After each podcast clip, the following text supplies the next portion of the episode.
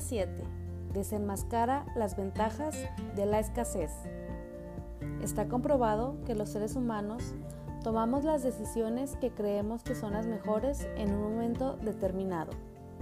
Así que tendiendo la ley de causa y efecto, si estás experimentando escasez en algún aspecto de tu vida, es porque en algún momento, tal vez sin darte cuenta, decidiste elegir ese camino para obtener alguna ventaja.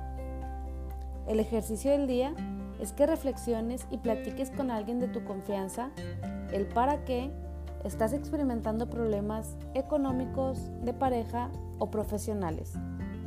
El objetivo de esta plática debe ser que descubras qué beneficio inicial querías obtener y que ahora te está generando escasez.